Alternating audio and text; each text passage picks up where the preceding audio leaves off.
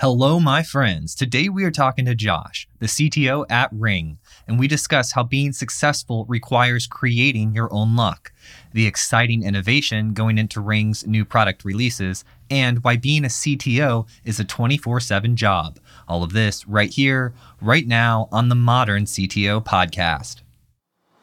Here we go. This is the Modern CTO Podcast.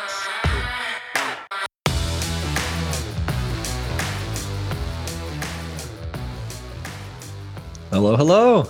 Hello, Joel. How are you? Fantastic. How are you doing, Josh? I'm doing great. Dude, I'm so excited. I love the Ring doorbell, man. well, I love to hear that. Thank you so much. And uh, I've I've recently become a fan of your podcast. The uh, I, I've I got to go listen to a bunch of them over the weekend, so I'm super excited to be doing this. Oh, thank you. I I like the. Did you hear an episode where I talk about how I use the Ring doorbell to like look at all the different animals in my neighborhood? No, I didn't hear that one, but I, I can tell you that's definitely a uh, a favorite of my family's to send me all their all their videos of things, and and my wife sadly showing me the rats out by the trash, so that's always fun. we found bunny rabbits that like go into the gutters. We've got um, coyote that run around the neighborhood just randomly, and uh, we've seen a bobcat or two. So it's uh, it turned my I, I, go on runs early in the morning, so I started carrying like pepper spray with me just in case I run into one of those guys. Yeah. Yeah, my dad's got a he's got a house in Montana though, overlooking sort of a river, and he's got uh, he sends me bears, mountain lions, deer. Yeah, it's pretty wild. You know, these huge bears come up to his property, and he's got them on the camera, so it's it's pretty awesome. So, how did you even get involved with this? Like, how, how are you at Ring? So, sort of the, the the short version of the story, and obviously we can dig in. You know, Jamie, our CEO, and I actually had a business prior to Ring years ago uh, in 2008. And that, that business we ended up selling. It was a business called unsubscribe.com. We had it for a handful of years. It was focused on the email space. And so Jamie and I had kind of known each other for, gosh, it's been almost 20 years now, I think. And so ultimately, after we sold that company, we kind of both went different sort of different directions. Jamie went into the garage literally and started sort of working on ideas. Um, and I went off and started running as a CTO of a pretty large ecom company that was doing about 45 different retail brands. Over time, Jamie and I obviously kept talking, uh, and he showed me the first sort of concept version, which was the original Doorbot, uh, and asked me, you know, at one point if I wanted to come run operations for him. So after a lot of no's, I finally said yes and came on board. Uh, it's been just about seven years now, and you know it was uh, it was a phenomenal sort of you know beginning experience. It was one of those things that you, you looked at the sort of who were setting the trends of buying the early doorbells from us uh, when we first rebranded as Ring. And the real interesting thing to me was it was actually not just sort of the Silicon Valley elite or the early early adopters. It was actually the the late adopters and the and the laggards that were actually the most interesting ones buying the product. And so it was single moms in the middle of the country, someone who was elderly who couldn't quite get to the door as easily, and they were buying it sort of early days when we were selling in you know Staples and Brookstone and you know in catalogs as well as direct and it was just you know sort of super exciting to come on. So I came on to um, really literally run ops. I helped oversee the call center. I did the hardware. I did the software, and sort of Jamie and I kind of just split things up. And obviously, he focused more on growing the brand and the marketing, and then we sort of co-shared a lot of the innovation. Nice. So you were employee number eleven, is that right? I was. That's correct. Nice. And so now there's over 1500 employees. I want to know about like that's insane growth. Like what was what was the hard part? Yeah, I don't even know. I mean, 1500 is probably the published number. uh, you know what what what's it like? I mean, so the growth it has been insane. I'll tell you this. I, I sort of wake up every day still a little bit in of awe of all of it. You know, Jamie and I will get on the phone together and sort of laugh a little bit together like, you know, this obviously was never the we, we never envisioned it, if you will you know, you started off, you built a product and, and you hope to build something great that people loved. And obviously, it took a lot of blood, sweat, and tears. And I know you've heard this a million times from whether it's CTOs or other founders. Um, but it, it truly does. I mean, the amount of work and time you got to put into it is just sort of exceptional. You know, and then we wake up every day and it's sort of it's a little bit mind-boggling to think that, you know, there's, you know, hundreds and hundreds and hundreds of people that sort of, you know, work for for us on a daily basis, you know, building this phenomenal stuff. You know, for me, I've always, you know, I, I guess luckily, I, you know, this this isn't my first startup. I have been around a few times. You know, as you can see, I have have a few gray hairs on the beard, and so I, I think that's helped to sort of level set things. You know, I think that overall, though, you know, I've always felt that if you have sort of, you know, you surround yourself with great people. I know it's totally cliche, but if you surround yourself surround yourself with great people and they truly sort of raise the bar for you, then you're able to scale in perpetuity. Not to say we haven't had issues along the way. Obviously, like any company, you know, you go through lots of growing pains. And and so for us, you know, I think along the way we've we've kind of seen it all. We've had, you know, whether it's revising hardware, whether it's working with chip manufacturers, whether it's chip shortages, getting things from from China onto shore here, whether it's by plane or boat. Obviously, system stuff with scalability and sort of leveraging and working way through that. And I'd say over the years, you know, look, I got also really lucky in finding just really talented people, you know, and finding people that either dealt with scalability other places or dealt with phenomenal hardware other places. And so and I think with that growth, it's been it's been it's been it's been just been great. Uh, you know, I think the other thing that we've we've been fortunate to do is leverage sort of a worldwide center of resourcing. So it's not all just sort of centered in one place.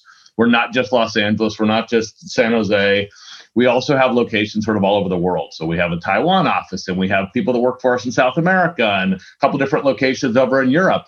And I think with that, it's allowed us to sort of get this almost 24 7 development and support. Uh, and, and, you know, that's been, I think, really helpful to our growth as well. Are you just being humble when you say you never imagined it would get this big? Like, I find it hard to believe you and you, Jamie, right? Correct? That's the CEO? Yeah. Yeah, yeah, I find it hard to believe you and Jamie didn't like sit down with like some scotch or whiskey or just like hang out and imagine like maybe one day this will be on every doorbell. You guys never saw a vision that big?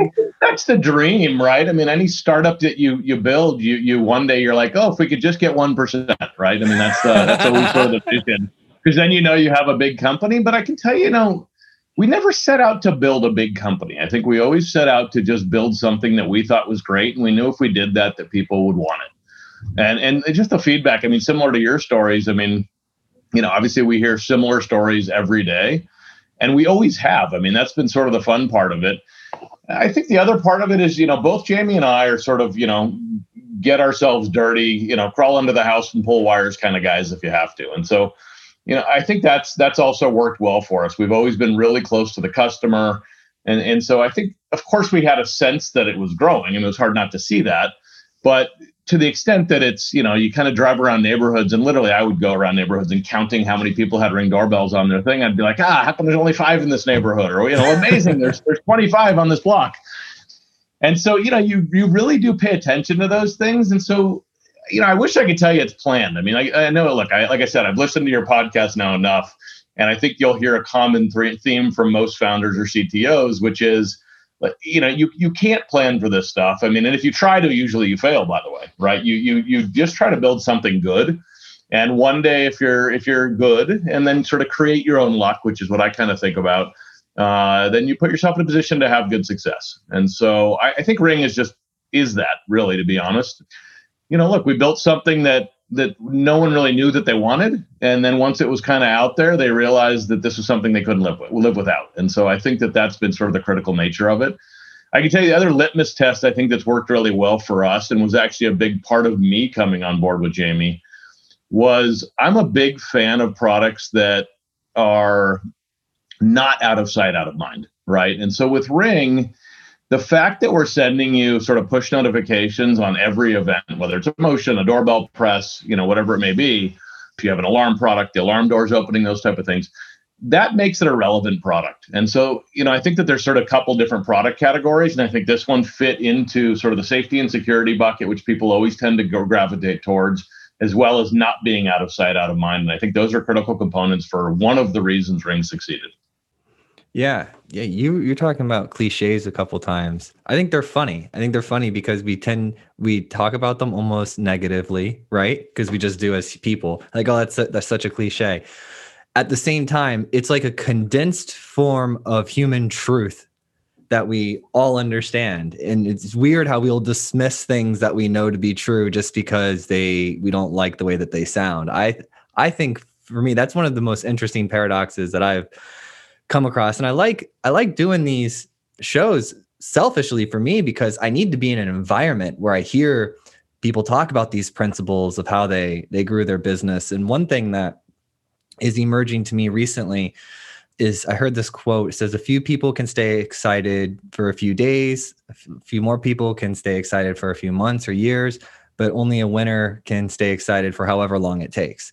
And I have mm. found as I as I grow both myself and my business and uh, that you've got to work at staying excited as these things grow, right? Because now, you know, I said 1500 because I think that's what LinkedIn had mentioned or it's it's what's in the show notes. yeah, yeah. I Just to be it. real with you, right? And uh, you know, you've got to continuously find ways to stay excited. Is that something you're experiencing? No doubt about it. I'll, I'll tell you, I, I I'm not a big sort of blogger. I never have been. I, you'll, you'll laugh at this. I started a, a you'll probably can still Google it. I don't know. I started a blog a long time ago called Serial Entrepreneur, and and it was cereal spelled C E R E A L because I ate cereal every morning. And the the one post I was ever going to write was actually about it was right along the lines of what you're talking about. It was sort of remaining relevant and how to keep yourself excited. And you know, the, you've always obviously read these books about sort of retraining yourself or recreating your career every seven years. And you know, the thing I found for myself, at least from a success perspective, was actually the opposite, which is it's important to think through. But once you sort of have established some things about yourself and obviously enjoy what you're doing, then it just it goes back to exactly what you're saying, which is how do you sort of rekindle that energy every single day? You know, and I think for me, it's it's it's obviously a mixture. And, and you know, you talk about cliches. You know, it's working with great people, it's loving what you do. You know, I think those two are extremely important. Obviously, you should never do something that you don't enjoy. You got to wake up every day and have some level of love for what you do. It doesn't mean every day you're going to. There are days where you wake up and you're, gosh, I hate this product. It's terrible you know but then the other thing i think about it is you have to find whatever it is that sort of satiates your appetite for for knowledge and, and i've always been a big fan sort of exactly what you're saying of surrounding yourself and i from my one thing i gathered by watching your podcast is a lot of it to you is really it's it's your school right because you're you're out there talking to people every single day and that just keeps you excited i think for myself it's the same thing i find myself sort of a a voracious reader of lots of things. And it's not always tech stuff. Actually, it's rarely tech stuff, to be honest. It used to be when I was younger, probably I spent a lot more time reading tech stuff. I think that was partly trying to sort of make up for my age difference of people I was managing. I had to feel that I was sort of the smartest guy in the room. Uh, and I don't need, I don't feel that I have to be anymore. I think though, I, you know, a constant reader. So I'm always just sort of gaining that, that just insight of knowledge and then just talking to a lot of people. I mean, I do sort of get fascinated by doing whether it's something like your podcast, whether it's doing panels where I'm talking to people, whether it's being an advisor or a mentor to companies. Uh, you know, I, I think those things keep you excited about what you're doing because you get to talk about them and you get to talk about you you sort of re-normalize what it is you're doing. And obviously, like I forget every single day, like, you know, I'm the CTO of a multi-billion dollar business that was bought by Amazon. Like, and like you said, I have 1,500 plus people that work here, and you know, you sort of forget that. I'll tell you a funny story. I had a I had a developer a couple years ago actually came into my office and he he's a he was a great dude and you know really was not shy. And one thing I loved about him that he said to me, he goes, Josh, even though you know you're you're just Josh and you've got the open door policy and all these things and everyone can kind of come and talk to you, because you got to remember that there's a huge intimidation factor because you're the CTO of a multi-billion dollar business and people sort of you know look at that and they're a little bit scared to talk to you about stuff and and for me i forget that because i'm i'm just the dad at home and i got three kids and i go to the volleyball tournament on the weekend and i'll play golf with my son and you know so for me you sort of forget those things. And so i think a lot of that is really grounding also. And i'll, I'll make one last point and then we can kind of move on to something else. But i think the other thing for me is as i said i do have kids. I've always found just sort of wanting to demonstrate a constant work ethic to my family um, I think it's important for success. And you know, hopefully they they take a piece of that and in their lives, you know, do something similar, whatever it is. Obviously, I want them to work and be happy, but I also want them to recognize that you know you got to work hard to to achieve success too. No, I'm glad you mentioned that because that is the one thing that I that really impacted me in my childhood is watching my dad's work ethic. Right, like he worked, and I don't look at it as like he didn't get to spend a lot of time with us because when you're small, you really don't care. You're not paying attention to things like that. You only realize that in hindsight. And it's not like we didn't spend time together. Uh, we spent a lot of time together because he would take me to work with him. But man, that guy had some work ethic. And so when I started to have my family and I've got two kids, I was like, I need to demonstrate that work ethic. So for one, I know I did everything I could do uh, in order to provide for my family because you know you're an entrepreneur right? And that's a that's a that's a scary ship to get on out in the dark sea. Definitely can be. You know i will say though you know family family first for me has always been a big thing. I mean i as much as i talk about working hard i think i've been fortunate in this day and age that i'm able to work hard anywhere right? I mean we have these amazing sort of modern tools now that let you be anywhere. Obviously you know whether it's your your phone your computer in your pocket right or or tools like you know Zoom or Slack or whatever it may be that allows you to do these things. And so because of that, I've actually I actually I mean I hate to say this, I've been really lucky. I haven't actually missed any of those things for my kids. I've been to the school plays and I coached baseball when my kids were younger and went to all the volleyball games for my daughter and you know was at the soccer games. So for me, I'm actually really fortunate to be able to do that. But I would tell you that a big part of that was I'm so ultimately responsive on on those tools no matter where i am uh, no matter where in the world i am to be honest that it, it's it's weirdly scary. That's probably the the biggest downside is that i am glued to my phone quite a bit. And you know you put it down when you have to but I, again i think it all sort of comes back together and sort of fills that circle of you know how do you how do you build something big and successful and and obviously you need to get lucky along the way too yeah. And speaking of being on our phones and mobile so much, I was having this interesting conversation with David, who's the CTO at a company called NowSecure. They specialize in like mobile apps, mobile app security. It's pretty cool, pretty interesting stuff. I dug into it. It's worth checking out. But I saw that you guys just released some new security stuff at Ring, and I was curious if you could tell me a little bit about that. Sure. So, uh, actually, one of the newest things we just launched is a feature called end to end encryption. Uh, we launched it in technical preview a few weeks ago. So, you know, high level, everything we already normally do is encrypted, right? We encrypt in transit with TLS and SSL. We encrypt at rest for your videos when they're sitting on our on our servers. What end-to-end encryption really was is I like to sort of use the the adage it's it's like a second or third deadbolt on your house, right?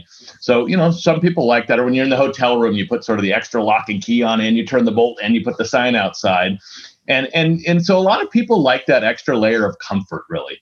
Um, and so what end-to-end encryption did is it allowed us to do a, a an encryption at the camera that started there, literally sort of scrambles the packets, if you will, or encrypts them. And then the only way to actually unlock those is with your phone. And so you actually have to go and register with your phone um, as the key to unlock these things. And so the slight difference is with the the default settings we have we have we have the ability to sort of do other features with your videos for you so things like computer vision in the cloud having your third party uh, Echo device, uh, your Alexa device, your brilliant light switch, whatever it is, be able to interact with your videos and do stuff on your behalf as a customer if you want to enable those things. When they're end to end encrypted, they don't have the keys anymore to be able to unlock those videos. So they no longer can sort of participate in that user experience. And so it was really a customer choice. You get to go and you can turn this on or off if you want to. Uh, but for us, we you know we really are all about sort of that customer transparency and choice, and so we're always kind of iterating on our security features to allow for that. And so it just kind of fit in line with a lot of the other stuff we'd launched over the last year for us, and and we'll continue to iterate and improve upon it. Uh, that's kind of why we're in technical previews. We're looking to get a lot of feedback from customers and see what they like and don't like about it, and where we can improve. I can tell you technically it's it's been banged against by lots of security experts. We put white papers out there telling people exactly how we're doing it because we have sort of no fear of the technology, if you will. Um, and it's based on stuff that's actually been around for quite some time. So we're we're leveraging, if you're familiar with sort of envelope encryption, which you know used to be you've seen it probably in other names, but things like pretty good privacy or PGP on email, which has been around for a long time, uses similar concepts. And so we felt really, really proud of what we built with regards to leveraging sort of pre-existing stuff in new ways to provide a, a great experience for our customers. Yeah, I've noticed, and tell me, have you noticed in your personal life, just going about with like your banking or the different apps you use, the two-factor text and the authenticate? It's just like It's like they all got a memo. And in the past six months, everything Facebook locks me out now. They literally Yeah. said you can do nothing on your account because we do, we run Facebook ads, right? They said you can do nothing on your account until you two factor and you, and you couldn't use text. You had to use like an authentic uh, Google Authenticator. Authenticator, Yeah. Yeah, but then you could use text as after you do that. They let you know you can use text as like a backup if you lose it. I was like, okay, so I don't really understand that, but yeah, have you noticed that in your personal life those have like gone up 100%? For sure. I mean, I can say so at Ring, we enabled two factor about a year ago as a requirement. We've had it for quite some time. We just hadn't sort of mandated it. And so, yeah, we all got that internet memo, like you said, that uh, everyone on the internet got it that said, make sure everyone does two factor now.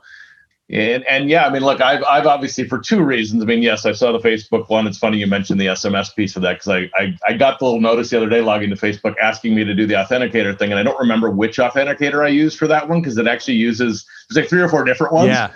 And then, of course, then it uh, said, or you can use the text message we just sent you. I'm like, all right, perfect. But yeah, I mean, we're seeing that everywhere. And, you know, look, I, I would say this also being sort of a, you know, a, a visual person that's out there in the world. You know, Ring is Ring is a fun place for people to try to attack things. And so, because I'm the CTO here, I, I've definitely gone out and enabled two factor on every single site that I possibly can, or authenticator apps if that's the case. And so yes i've seen the seen a, a, great uptick on that in the world as well as just from a personal side you know gone out and made sure that those things were enabled if they weren't already. Nice nice. And it does by the way it does, make, it does make a big difference technically. I mean I, you know the the the problem with passwords as you know is is as odd as, as an odd as it is you know we all use similar passwords all over the place. Your email password from you know 20 years ago is probably compromised 100 times.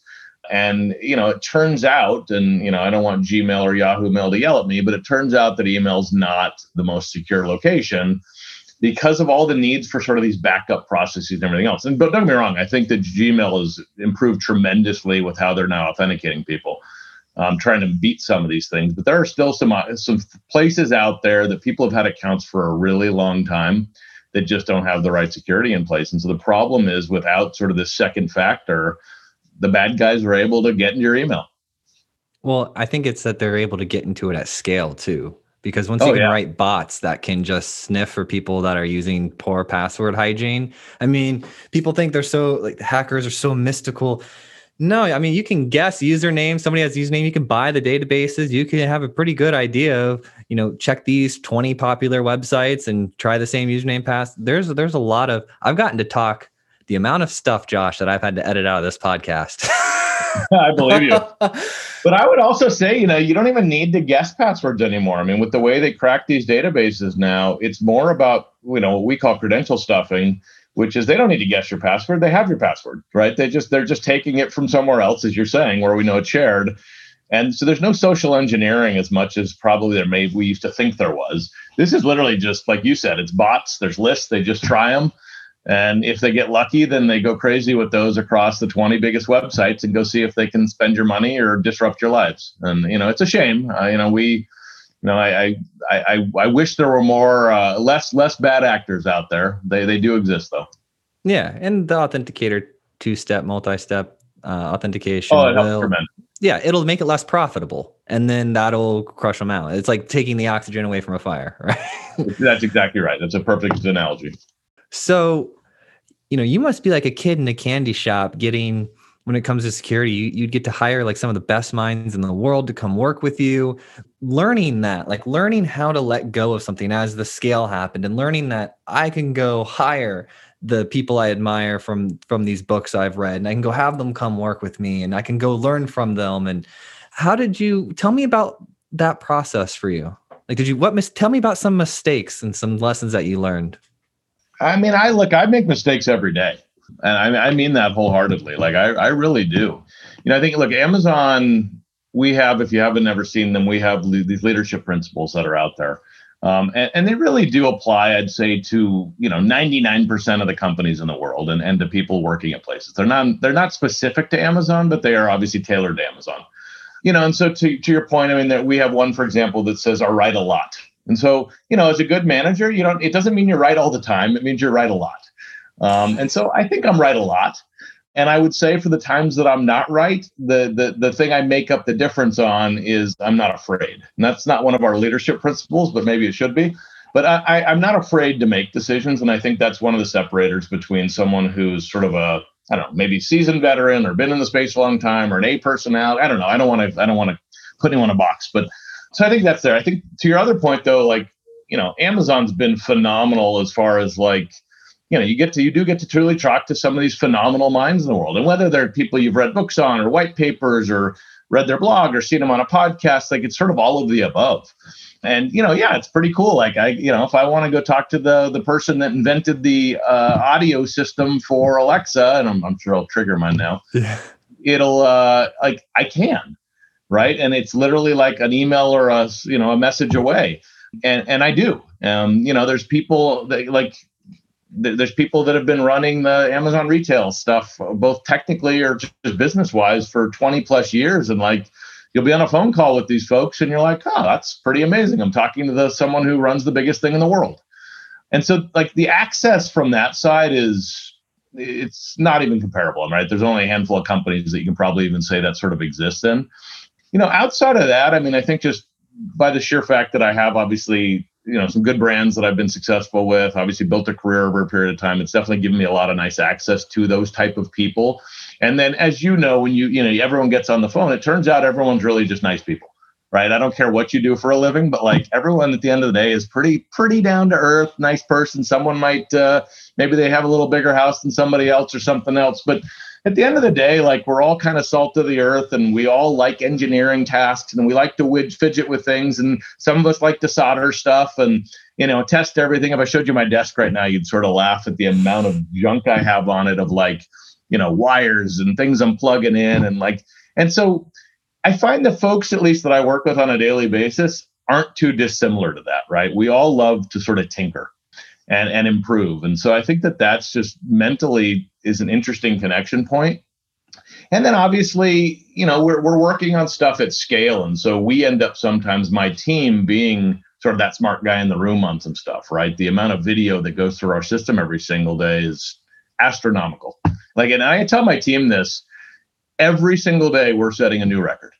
Like it's not it's not like it goes down. It just keeps going kind of up uh, some days more of a hockey stick, but it's a little bit pretty much linear curve. Like as you as you add more devices, more videos go through the system. It's you know it's pretty easy to measure that way, and so you just have to figure out how to scale that. And you know it's not always easy, obviously, and but yeah, we're we're fortunate, and there's there's always an expert somewhere inside of our company that I get to talk to if I need to. And people want it too. I mean, we were just exploring listing our house for sale, and that was a big item. Oh, you got you have to let the ring doorbell stay. Everybody wants the ring doorbell. I was like, I'll tell you. It's pretty funny considering it's like you know you're selling a couple hundred thousand dollar or whatever size house, and, and someone wants the the 150 250 dollar item. Uh, that's, what it is. They want the nest. They want the ring doorbell. They want all that stuff to say. Yeah, no, I believe me, I get it. Look, I mean, you know, the the nice thermostats make a difference. But they can't have my indoor drone camera. I'm taking that thing yeah. with me. Tell me about that that's coming soon too. You know, I'm sure you read about that. Our always home cam. You know, I'll, tell you, it's one of these things that, like, when we first started talking about it a couple years ago, we're like, all right, this is kind of crazy. We know we want to build something at some point. Will people want it? Will people buy it, or will they think we're insane? Um, and I can tell you, like, the fun part about it was we had we had sort of, you know, as research, we started looking at all the little teeny mini drones flying around our office and banging into people's computers and everything else, and trying to figure out which ones had good time of flight sensors and which ones were going to be safe and which ones weren't going to, you know, were going to be either easy to control or can control themselves. And so we went through sort of that whole iterative process. And I'll tell you, when we announced that product, eh, I want to say it was September, the, the amount of sort of publicity and, and analysts coming at us and, and, and, and just sort of consumer sentiment of it was blew me away. I'll be honest. Like, like I'm I'm a relatively I'm a naysayer on quite a few of, of things that we do, and I'm I'm usually wrong. And that one, I was like, listen, I think it's really cool. I don't know if people are going to want it. And then, of course, like we put it out there, and everyone's like, I want one of those. And I think part of that is sort of the interest in something new. But then I also think if you really step back for a minute, forget that it's a flying camera. It's a super purposeful product in that it's sitting in a base. It doesn't do anything most of the time. The camera's not recording most of the time, so it gives you that privacy aspect. And then if an event occurs, your door sensor opens when you have your alarm turned on, uh, a smoke detector goes off, whatever you have it sort of programmed to do, it'll fly to that location and give you awareness at that moment. So it's a very purpose driven, specialized product. Um, and I think that you're going to see more and more of those things, not just from Ring, but sort of the industry over time. You know, to use sort of the term, it's a little bit of like an extension of if this, then that, if you will. Like if something happens, let's take an action somewhere else. And I think this camera is one of the first that really sort of physically does that for us, right? You have other products in the space, like I'm a big fan of iRobot, for example. And, you know, I have a lot of Roomba products in my house. And so yeah, like I, I spill something on the ground and I can have my my mop, I call it Mopo, come over and pick, you know, clean up the mess and or the or the vacuum cleaner. And I think that the camera is very similar to that, obviously focused on safety and security with the Always Home Cam. And so, you know, I think we're going to start seeing those. I, I am not like trying to be secretive. I don't have something on our roadmap that's coming out that's this magical thing that's more about that. But I think we definitely strive for that. We have sort of linking devices in our system and integrating with other third parties you're seeing a lot of the smart home products, specifically like the Alexa stuff, start doing that more. They're trying to tie things together, action items, right? Turn your lights down or off if you're watching TV, turn your radio up or down. I think you're going to see a lot more of that over the next couple years. You know, about between three and four years ago, it was like right when we started the podcast. I was talking with my producer. We are we actually like recording, and we said um, somehow it came up, and I said, I invented like in real time. I said, okay, here's what we're gonna do. We're gonna have a drone. It's gonna be hooked to your alarm system, and when it goes off, it's gonna find the intruder, and then it's gonna follow them out, and then it's gonna shoot them with a net. or it's going to find their license plate of their vehicle or, or, or, like follow them as far as it can out of the neighborhood. Right. And um, I mean, it's like we're all connected, right? We have these ideas, but other people are having them at the same time. I mean, I think there's been like this way forever, as long as humanity's existed, right? But it's so cool when I get to do prep for the podcast. I did not know about this drone camera until before, like this past two weeks, right? And when I saw it, I said, there it is. I love when I have these like thoughts that run through my head. and then year, like two or three years later, I see them out in the marketplace. It makes me so happy. Yeah. Well, so on the record, we did not steal the idea from Joel Beasley. Um, but uh, you know, off the record, I think I think what you said is is the right thing. Like, and this is this goes exactly by the way. If you're ever, you know, I'm sure you do, but when you talk to small startups that are always afraid to tell their ideas, you know the reality is is is there's very few this is going to sound stupid there's very few unique ideas right? It, it all comes down to execution and implementation. Um, and you know we just happen to be at scale and crazy enough to go build a, a sort of the always home cam the you know the flying drone. But like from an idea perspective it's a hard thing to go build as like a startup and be like, oh, we're going to build this flying camera with no other, you know, with no ring around it, right? Um, and so I think there are a lot of those where, you know, I mean, obviously we've had a million of these, you know, sort of silly ideas. I'll tell you one, you know, we, we saw a customer do that I, I laughed at, which is they, they had their floodlight camera and they have the motion sensor and somehow they, they I don't know what they used, but they used some home automation thing that they put this sprinkler on the back of their truck that if it detected motion in the middle of the night, it started spraying people and they have it all on video. And again, it was a deterrent to, to crime. And so I can tell you, know, we've also I've seen that other people. Jamie's wanted to do that for he has a koi pond at his house, and he's wanted to spray like the birds that come down and try to eat his eat his fish when he sees the camera get motion detection on him. So I think that's sort of the fun stuff. But again, it's sort of these, you know, it's that's your net being spit out of your drone, or you know, obviously we've had people uh, think think a little more evil than that, but. Uh, yeah, I mean, it's definitely not directionally. We're we're gonna we're gonna keep it, you know, very purpose driven, you know, and try to build things in a way that at longer term, though, people can add these other things. I mean, I guess if you want to go build a complicated net structure in front of your house and have it drop on somebody, that's uh, that's up to you. I'll settle for like a taser inside the drone. I think we're gonna stay. We're gonna stay away from that one. Third party. Uh, yeah, that can be a third party aftermarket add-on that you you figure out for us. Do, do you guys have that by the way? Do you have any sort of like third party aftermarket? Are, are businesses building around Ring? They, they are. I mean, honestly, I'm probably not even the best person to ask on that. I mean, the couple of areas I've seen, actually, I take that back. I have one of the products.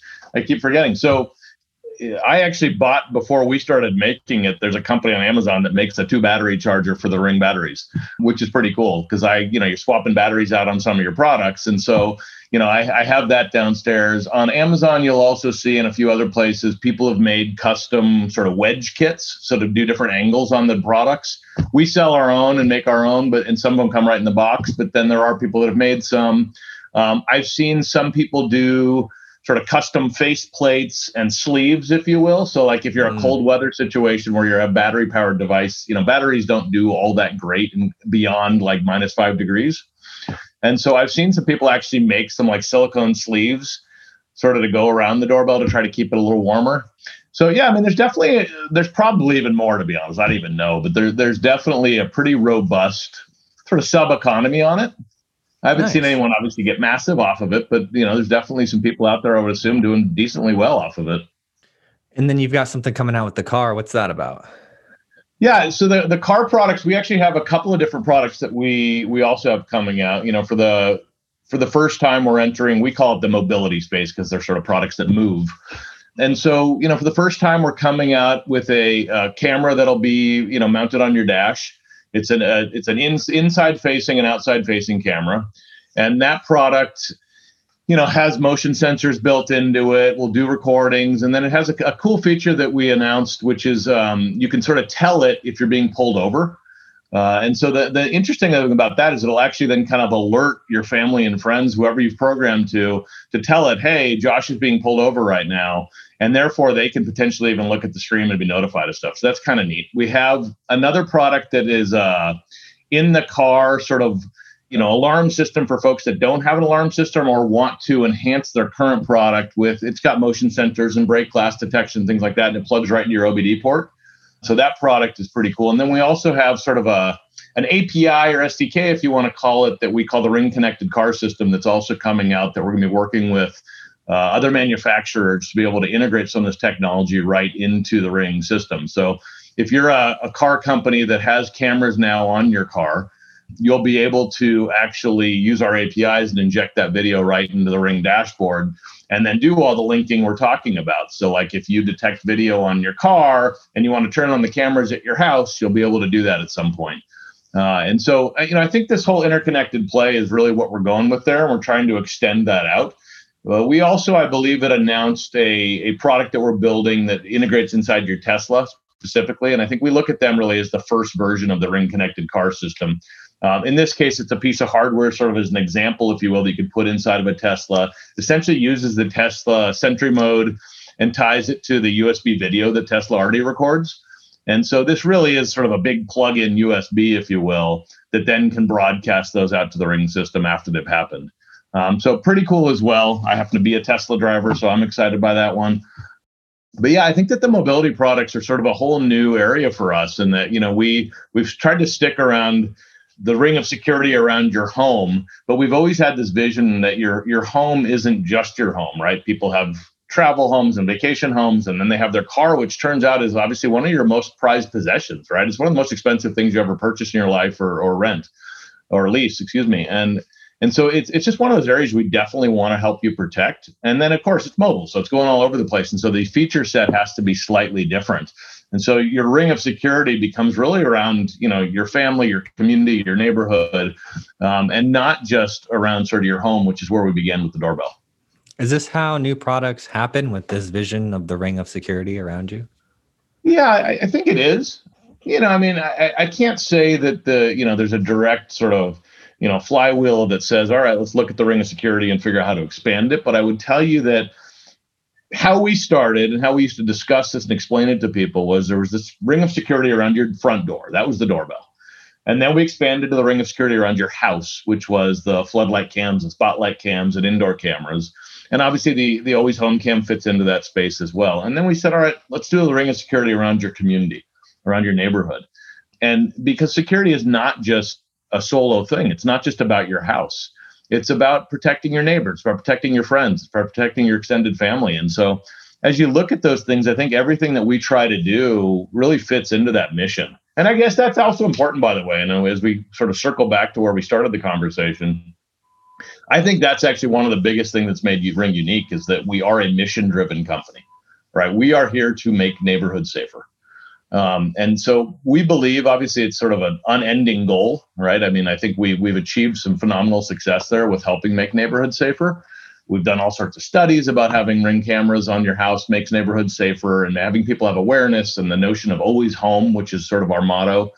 And so I think that those things carry much broader and sort of last forever. But because of that, you have sort of a, a sort of a, a, target, if you will, that we're always trying to hit as a company. And so people get really passionate about it here. And so, you know, if you dig into what we've done on our neighbors application and our partnership uh, with public safety offices and our partnership with some of the stuff we're doing out there with the communities and how we give back, it's all about sort of the betterment, if you will, of the world. And, and I think that, you know, that's a big important piece for Ring and and, and it really does stem towards why I think we've been successful. There, there's other companies out there, and you alluded to a couple of them that that have cameras, and and you know, look, some of them make really good products. I'm not going to say they don't, but I think that their their their sort of litmus test of success is just different than rings, right? We look at it as have we been successful in our mission, and I think they look at it as you know obviously you know have they sold product and i think that's just one of our kpis that we care about it's it's important um, but I would also tell you if we could afford it, we would give away cameras to everybody. We just can't, right? Um, because it would hit our mission faster. But obviously that's not achievable. And so we have to have methods of, of being able to sustain our business. right. Well, I mean, it's business. You need more money coming in than going out so that you can scale and provide customer service and grow and the next generation of products. You know, earlier you were talking about ideas, right? And like with with the drone and stuff i have a million ideas a day. I see people around i'm like that aren't that aren't doing as much work i'm are you absent an idea? Do you need one? Because it is all about work the work you put in and sticking with it and staying excited along the way. I mean it is it is so hard to do. It really really is. And so i was curious what when you go around and give these talks, everyone's going to ask you, "Oh, how did you get su- successful?" They're going to want that one thing, right? And you always want to say like it's not one thing. it's a billion different things and then a little bit of luck emerges, right? But for some advice to an entrepreneur starting out, what do you what would you give that person? I, I wish I could say there's one thing like you said. There's not. Um, and of course, I'm actually, it's, it's, funny, I'm asked that question. And I'll give you the one other question I'm also asked is how do you become a CTO?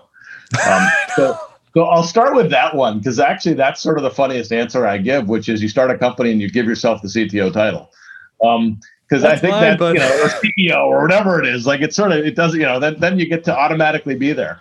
Now that being said, obviously, look, I've been working on computers since I was 10 years old. I, I am a computer science and engineering degree. I did go to school for it. I've been programming my whole life, and then eventually stopped because I couldn't anymore. Um, so I think I, so back to like success and and like what's my advice? You know create your own luck. I think that's you know you talked about it. You need a little bit of luck. I think you actually need a lot of luck. That being said i think you can create that luck. And and like i i would look back and like i i've been very fortunate. I, i've actually sold uh, multiple companies along the way and had a company go public as well. And and so i've been i've been i've been lucky.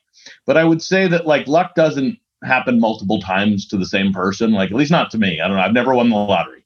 So I think that there's obviously some semblance of you got to be pretty good at what you do and you have to figure out whatever that is. Whatever that magic is for you. I don't care if you're a painter, I don't care if you if you're a writer if you're a CTO or whatever it may be, you got to figure out whatever that magic is to help create passion around you. And obviously keep it within yourself. I think you touched on that perfectly earlier earlier, which is how do you get excited every day? So if you can keep the excitement you can keep gaining knowledge all the time and and then you just work your ass off. I think you can create luck with anything. I don't think there's anything i don't think the notion of sort of good ideas and bad ideas really exists to be honest. And like you i have a thousand ideas. I've been writing them down for you know 20 years.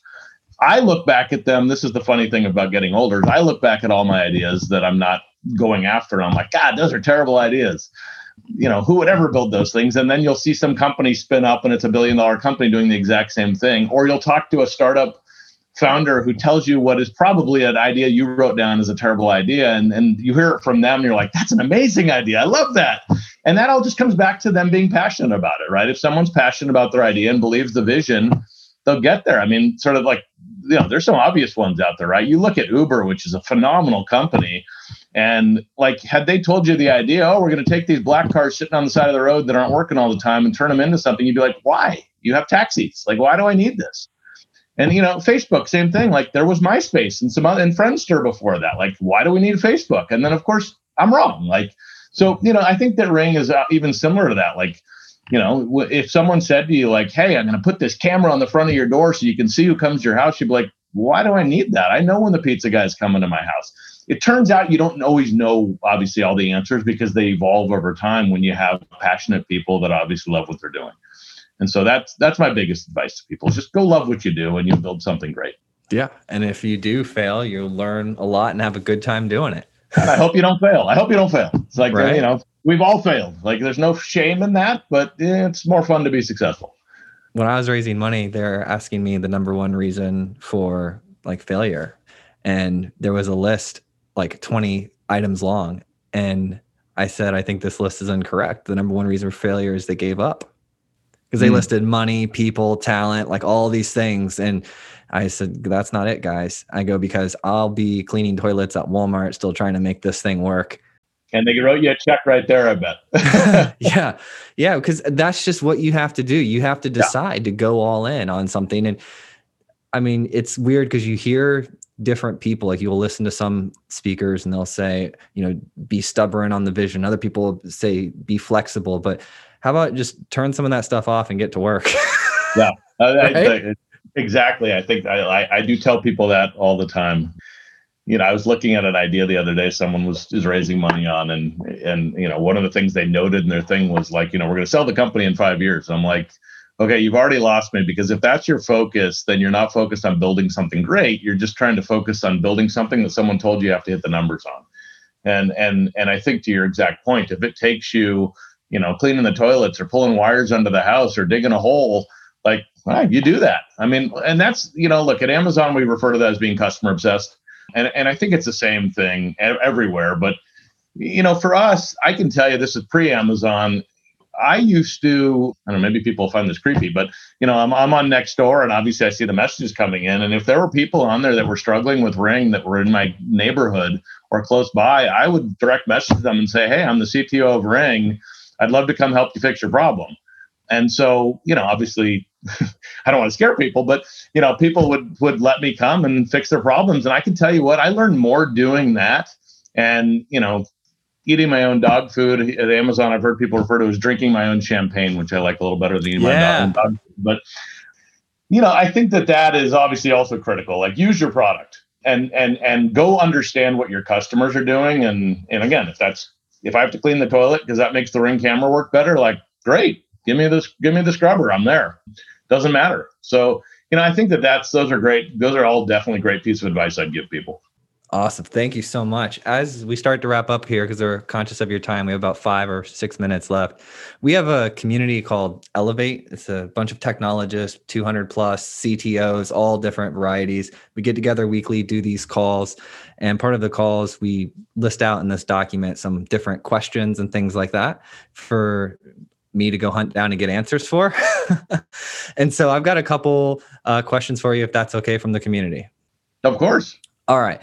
What is your advice for CTOs in high stress stage of growth uh, and they don't know when to stop working every day?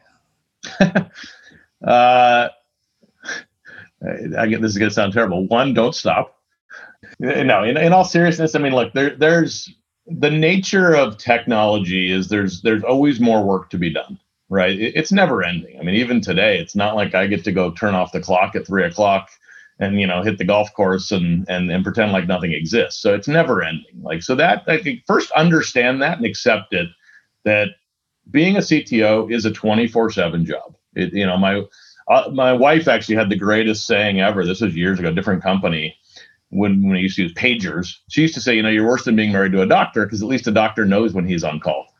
Um, and for me it was just i'm always on call. You know I, I think like as a CTO, you are where the buck stops. And so I'm a I'm a get deep CTO. I try to know everything going on. I you know down to the Jira tickets and and, and but that's just my style. I'm not saying that's right for everybody. But for me, I think that's that's one of the things about remaining relevant. So I think as a CTO, like unfortunately, just I mean, this is sort of counter to what you probably want to tell your your folks, but I you don't stop. I mean, not you know, you, you never stop. Again, the best way to stop is is hire partners that you love and believe in and trust and know that if you're if you are sleeping like there's there's great people also watching after the systems for you. And look obviously if things are broken you definitely don't stop. Um, you know you keep going and and you know sometimes you gotta you gotta yell at people. Sometimes you gotta throw some tables in a nice way and you know and get things done sometimes you gotta switch partners sometimes you gotta hire new people and let people go i mean it's hard it's hard look I, i'm not i'd be lying to you if i said there weren't tears along the way and there there are like there's plenty of times where I've just, you know, I've been so frustrated and tired and but that's that's what you got to do. I mean, you know, I I don't know what else to say on that. I mean, I, if if someone thinks they can take the time off, then it's probably not the right job for them. How do you manage and prioritize requests coming from everywhere at once? I wish I could tell you there's a magical system for that. There's just, I mean, I think a lot of it is my gut, and I know that's people don't like to hear that. You know, like uh, I've I've been in companies and and Ring is no different where there's priorities coming everywhere. People try to put prioritization scoring around things and you know you have your sort of top level litmus thing like like securities first system stability obviously right there for us hardware launches are extremely important you know and feature sets kind of come below those things to be honest or feature improvements and and and so you know not every company has that same thing you know, I think it's, I, I'll go back to customer obsession. Like if you know your customer and like you really know them, like you, you know, you're out, you're talking, I'm not talking about surveys, like that's BS. Like go and talk to people, go out in the world, like watch how they're used. Like, like I said, count the doorbells in a neighborhood, see how they're stuck on the wood, look at someone's floodlight and see if it's in the right spot. Like, like, notice these things in the world. I don't care what your product is. It doesn't have to be Ring to be able to do those things, right? If you know, if, if I was the CTO of, I don't know, take your pick, uh, Zoom, who I think you have talked to actually. Yeah, Harry, he's awesome. Yeah, like I'm sure Harry is spending every minute of his time experiencing his own product. Oh, yeah. Right. And so, you know, he sees when there's problems. He knows when Zoom isn't scaling properly. And he knows when the video gets good or bad. And like, and, and then he goes and he tries to fix it.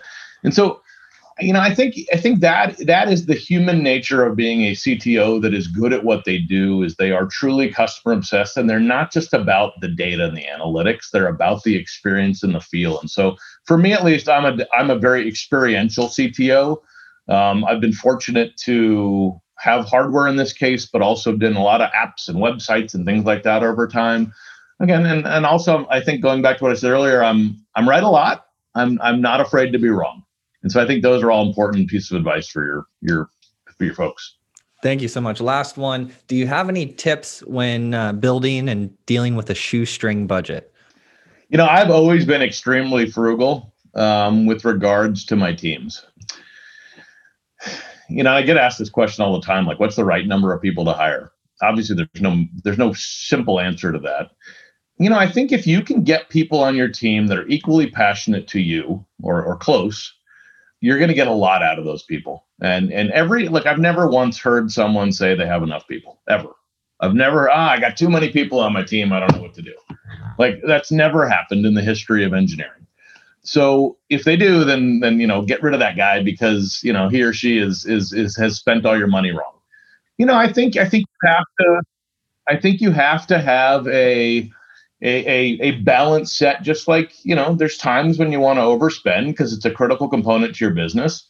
And and there's times that like, you know, go find a, a less expensive resource and and find that needle in a haystack. I mean, look, some of the best engineers I've had, and I hope none of my engineers listen to this, but in, in a positive way, some of the best folks I've had, have, you know, are straight out of college and like they don't, they don't, they don't, haven't been sort of framed yet for 25 years and but they're just these amazing sort of entrepreneurs in their own way. And so, you know, he or she'll dive into something and come back on a Monday and be like, oh, I solved the problem. And you're like, great. I never even asked you to, but I love that you did. And and fantastic. Let's go tackle 10 more things. And so I think there's also that passion and excitement you kind of have to it. But that's I think look, higher, higher, higher energy Like uh, that to me is a big thing. Like you can do all the programming testing, and obviously you want people to be good at what they're doing and think scientifically. And those people have a phenomenal place and are important to your, to your growth. Also, hire people though with a phenomenal energy that you know that at the end of the day you can you know get in the trenches with and, and they're not going to hate you when you yell at them and they're going to be able to tell you honestly back some feedback and say hey josh don't do that or let me solve this problem or why'd you do this? So i think you have to create that rapport with people. Um, and then what i've found is when you do that expensive or inexpensive resources they'll, they'll do kind of anything with you because now you fought the battle together but you know look we we at ring do do look at as i said we have locations all over the world. So we do use some offshore resourcing. We use some lower cost resourcing. But that that's really dependent on your business your margins how you do those things. I wouldn't say that again it's not one size fits all. But you know be frugal. I think being frugal is important. I think it gets it gets your teams to a better spot for sure Thank you so much for listening. And if you found this episode useful, please share it with a friend or a colleague who you think would get value from it. And if you have topics that you would like to hear discussed on the podcast, either add me on LinkedIn or send me an email, joel at moderncto.io. Every time I get an email or LinkedIn message, it absolutely makes my day and inspires me to keep going.